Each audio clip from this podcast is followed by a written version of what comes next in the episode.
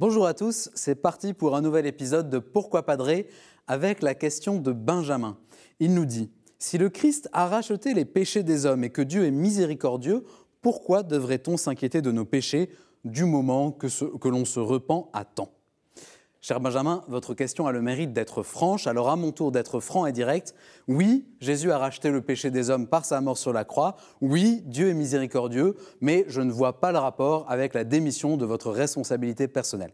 Je prends un exemple concret. Est-ce que parce que votre voiture est assurée tout risque, vous conduisez n'importe comment? Non.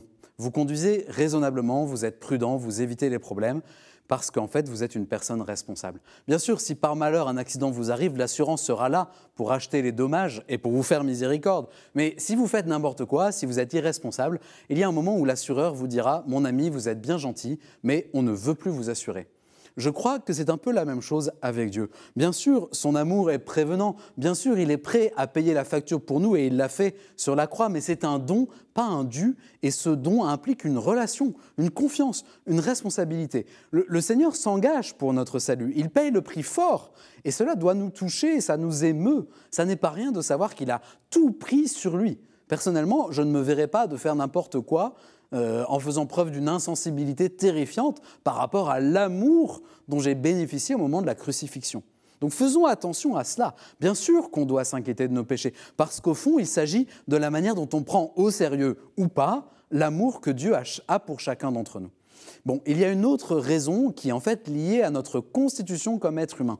Nous devenons ce que nous faisons.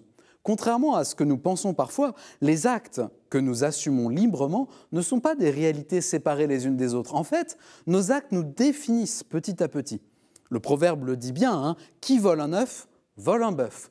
J'ai beau voler une toute petite chose, en fait, je suis en train de devenir un voleur. Je suis en train d'assumer le fait que voler, ça n'est pas si grave. Et quand une nouvelle occasion se présentera, ma résistance intérieure à la tentation sera moins forte, puisque la fois d'avant, tout s'était bien passé. Nous devenons ce que nous faisons.